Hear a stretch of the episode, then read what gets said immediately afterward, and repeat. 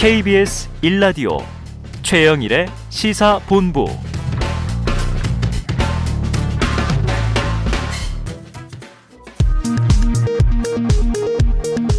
정보센터 뉴스입니다. 손영래 중앙사고수습본부 사회전략반장은 일상회복 시작 이후 전체적인 코로나19 유행 규모가 증가하는 것은 일정 부분 불가피하다며 그런 점을 감안할 때 현재 확진자 규모, 유행 양상의 증가는 예측 범위 내에 있다고 설명했습니다. 정부가 응급 상황에서 코로나19 재택 치료자를 신속히 이송하기 위해 각 시도 119 종합 상황실에 재택 치료 관리팀과 24시간 핫라인을 구축했습니다. 정부가 코로나19 상황에서 널리 쓰이는 with 코로나, booster shot이라는 용어를 우리말인 단계적 일상회복, 추가 접종으로 바꿔서 사용해달라고 당부했습니다. 정부가 일반 음식점으로 등록되어 있는데도 조명과 음향시설을 갖추고 유흥시설과 유사하게 운영되는 업소들에 대한 방역 관리를 강화하기로 했습니다. 지금까지 정보센터 뉴스 정한나였습니다.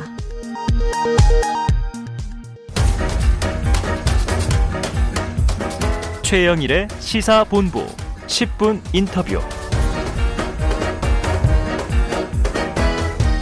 네, 핵심적인 이슈를 콕 짚어보는 10분 인터뷰 시간입니다. 오늘은 제3지대에서 대권을 향해 열심히 뛰는 후보를 만나보는 시간인데요.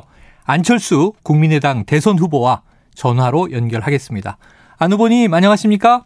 네, 잘 지내셨습니까? 네네, 반갑습니다. 후보님 고생 많으시죠? 아유, 그렇지 않습니다. 근데 3지대가 아니라 1지대입니다. 아, 1지대. 알겠습니다. 네. 자, 3지대 아니다. 1지대다. 이렇게 선언을 해 주셨습니다. 요즘 자. 마음을 정하지 못하고 찍을 만한 사람이 없다는 분이 반이 넘습니다. 네. 그래서 1지대라고 말씀드린 겁니다. 아, 그래서 1지대다.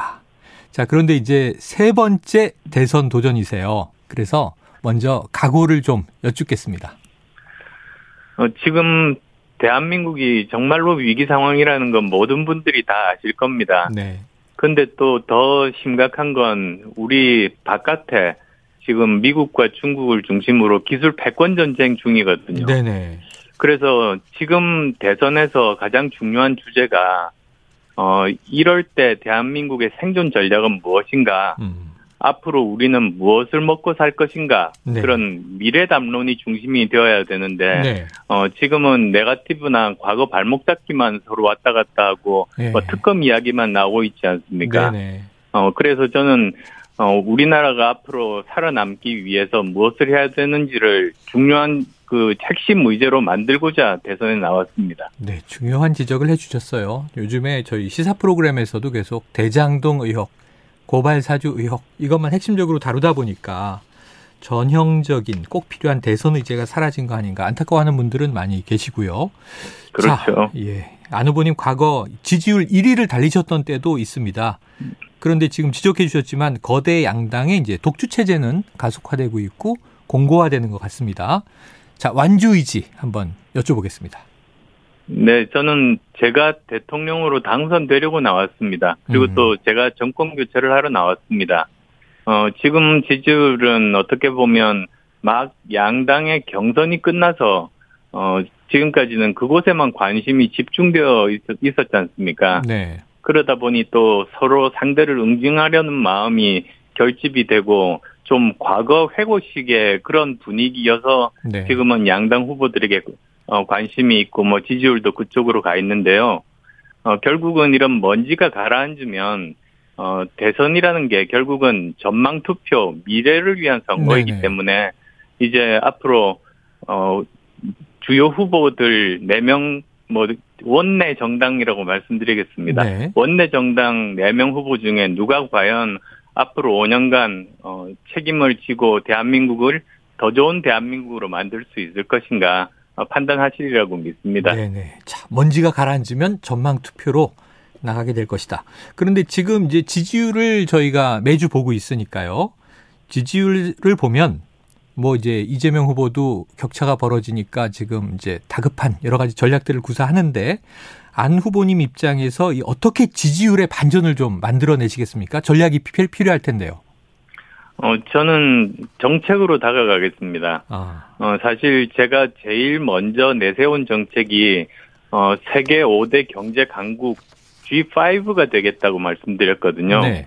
그러니까 미국, 영국, 프랑스, 독일, 일본과 어깨를 나란히 하는 나라가 음. 되겠다는 건데요. 네.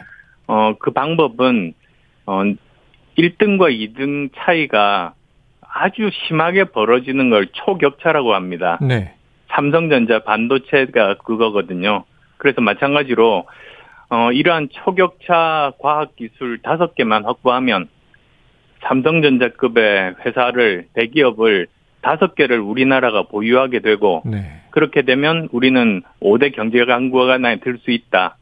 어, 그, 그 공약이 제 1호 공약이었습니다. 네네. 1호 공약. 자, G5에 진입을 한다. 국가의 위상을 세계 5위 안으로 끌어올려서 적어도 미국, 영국, 프랑스, 일본과 어깨를 나란히 하겠다. 그런데 지금 아까 말씀드렸던 양강구도 말이죠. 안 예. 후보님 이 대한민국의 5년을 자 음주운전자와 초보 운전자 중 한 사람에게 맡기는 건 말이 되지 않는다 이렇게 이 격한 쓴소리를 하셨어요.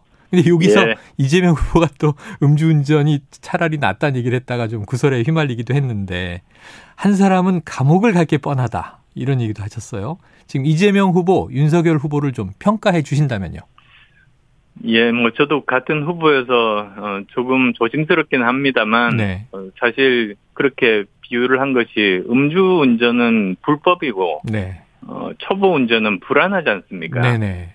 그런데 저는 지금까지 보시면 아시겠습니다만 10년간 무사고 운전자입니다. 아 무사고 운전. 네, 네.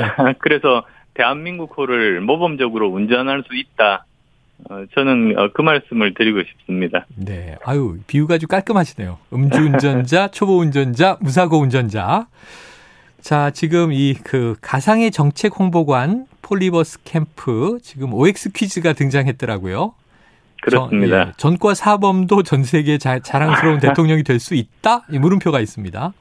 천배 수익 나는 부동산을 설계해 특정 기득권에 나눠줘야 한다? 야, 이런 질문. 이거는 명백하게 지금, 어, 좀 이제 앞서 있는 후보를 겨냥한 거죠? 그 폴, 저희들 그 메타버스에 들어가 보셨나 봐요. 네. 어, 사실 누구나 쉽게 들어가서 가상 세계에서 어, 저, 저희 공약이라든지 선거 캠프라든지 퀴즈라든지 네. 또는 저하고 함께 사진을 찍어서 어. 어, 그걸 SNS로 올릴 수도 있습니다. 네네. 요즘은 그런 세상이거든요. 아. 지금 현재 어, 그 여당 후보가 메타 버스를 타고 돌아다니시는데 네. 어, 저는 어, 메타 버스가 이런 거라는 걸 보여드린 거죠. 네.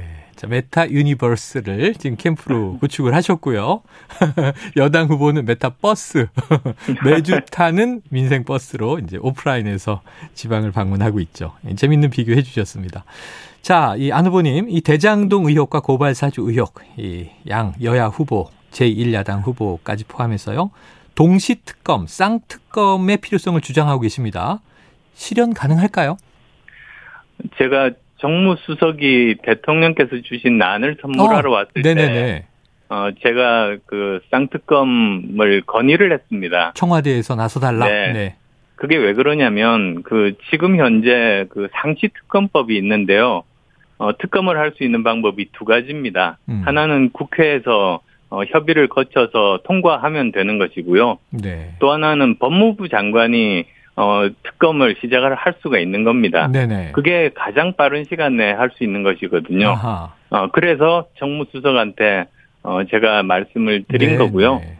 제가 왜 그랬냐면 어, 이대로 가다가는 어, 의혹을 가진 채로 진실을 모른 채로 국민들이 투표장에 가는 네. 사태가 발생할 겁니다. 네네. 그건 국민에 대한 예의가 아니거든요. 네.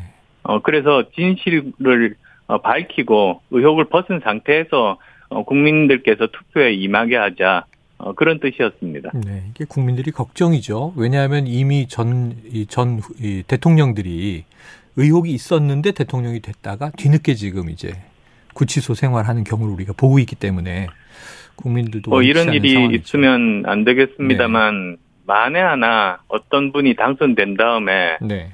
불미스러운 일에 대한 증거가 나와버리면 네. 정말로 국정은 대혼란 상태에 빠질 겁니다. 음. 어, 그걸 위해서도 빨리 진실을 밝히자는 거죠. 네, 알겠습니다. 저 후보님 그 축하 난 얘기를 잠깐 해주셔서 제가 뉴스에서 보니까 재밌는 장면이 어 이거 일주일에 물을 몇 번 줘야 되는지 안 물어봤네 그러셨잖아요. 확인하셨습니까? 아유, 들켰습니다. 자, 그래서 따로 네. 전화로 물어봤더니 네. 어, 일주일에 한 번 주면 된다고. 네. 근데 그거 믿을 수 있는 말인지 잘 모르겠습니다. 아유 저 자연과학자셨잖아요. 그거는 이제 아유, 안후보님이 전문가한테 한번 상의하겠습니다. 잘 알겠습니다. 키워야죠. 알겠습니다. 자, 이 국민의힘과 하- 합당 문제 말이죠. 시기적으로 늦었다 이렇게 말씀하신 적이 있고 국민의힘과의 합당이건 혹은 단일화 여지는 좀 열려 있다고 봐야 할까요? 어, 저는 당선되는 게 목표고 네. 정말 제가 당선이 되어야지 단순하게 정권 교체만 하는 것이 아니라 음, 더 좋은 대한민국을 만들 수 있다고 그렇게 믿거든요. 네네. 사실 지금 상황에서 보시면은 어 그 법조인 분들은 어, 과거를 다루는 그런 분들 아니십니까? 네. 어 그래서 이제 앞으로 미래를 향해서 우리나라가 어떤 방향으로 나갈 것인가에 대해서는 어 저는 누구보다도 제가 자격이 있다고 어, 그렇게 생각하고 있습니다. 네, 누구보다 자격이 있다. 그렇다면 여지가 열려 있다면 안철수 후보로 단일화되는 방안만 살아있다 이렇게 보면 될까요? 뭐 그렇게만 뭐 그렇게 된다면 압도적으로 정권 교체가 가능한 것이죠. 네, 압도적으로 그리고 가능하다. 저는 뭐 도덕적으로도 문제가 일으킨 적이 없는 사람이고 회사 만들고 월급을 줘본 실제로 어, 생활인으로 경제인으로 일했던 사람이고 네, 과학기술에 대해서 누구보다도 잘 알고 있으니까 네. 앞으로의 먹거리에 대해서는 안심하실 수 있을 겁니다. 알겠습니다. 자, 그런데 이제 언론은 제3지대라고 하고 안 후보님께서 이제 제1지대다 이렇게 말씀해 주셨는데 여기에 이제 김동연 후보가 새로 출연을 하지 않았습니까? 네. 요 대목에 대해서는 그 김동연 후보 새로운 물결칙과의 단일화 가능성은 또 어떻게 이해해야 좋을까요? 어, 저희가 그 심상정 후보까지 네네. 어, 세 사람이 기득권 양당의 문제점에 대해서는 어, 같은 생각을 가지고 있는 것 같습니다. 네네. 어, 그러니까 이렇게 어려운 길을 걸어가고 있는 것 아니겠습니까? 네. 어, 그래서 제가 드린 말씀이 어, 여러 가지 정책들을 한번 서로가 서로를 모르니까 비교를 하면 좋겠다. 아하.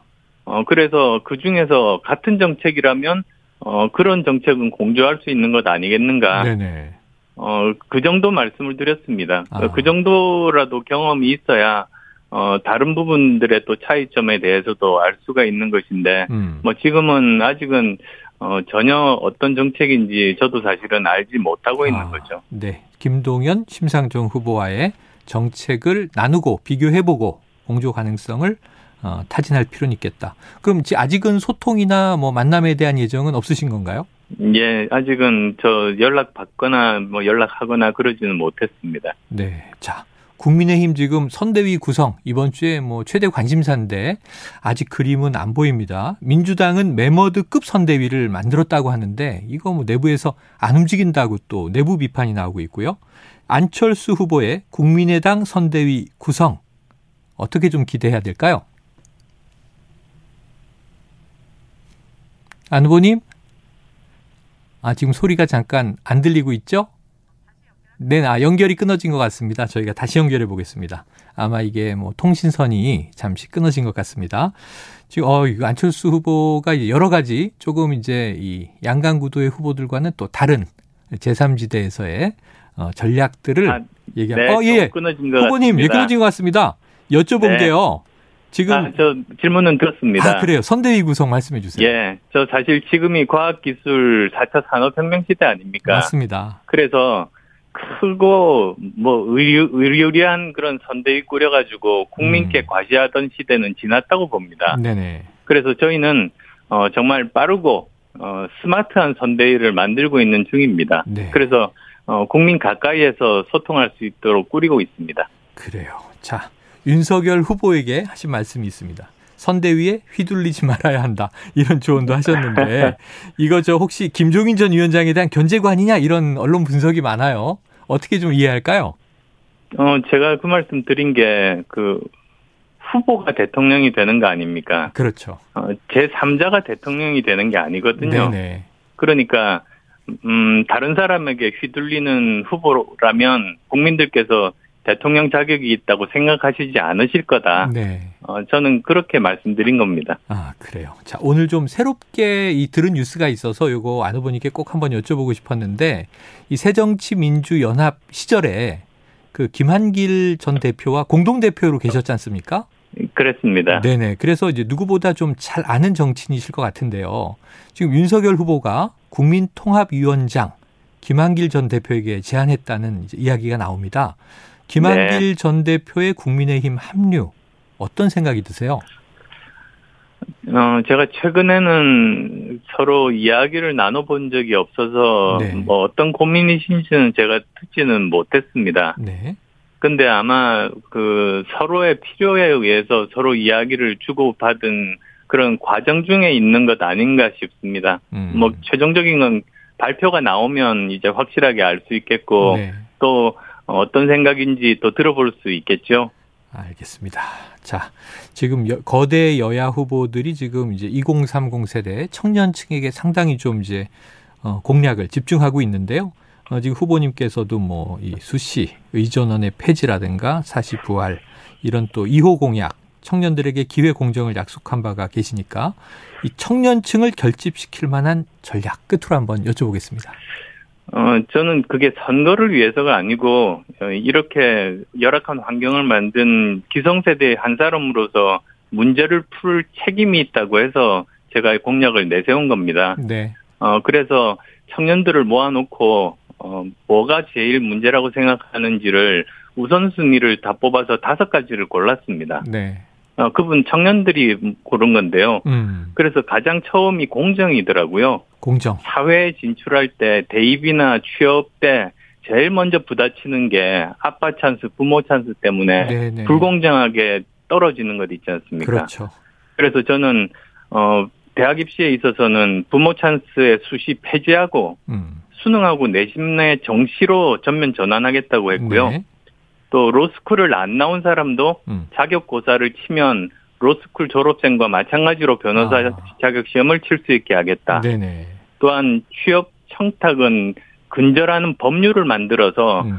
어, 엄하게 다스리겠다. 네. 어, 그런 공약들을 발표를 했고 오늘은 또 군대 관련해서도 어, 공약을 발표하고 있습니다. 아, 다섯 가지니까 오늘 두 가지까지 발표했습니다. 아, 그래요. 한번 쭉 듣고 꼼꼼하게 살펴보도록 하겠습니다. 아, 의혹 소식만 전하다가 안 후보님 연결해서 오늘 정책 얘기를 들으니까 아, 대선이 이런 거지 하는 생각이 새삼 드네요. 자, 앞으로 좀 선전하시길 바라고요. 오늘 말씀 고맙습니다. 네, 감사합니다. 예, 지금까지 안철수 국민의당 대선 후보였습니다.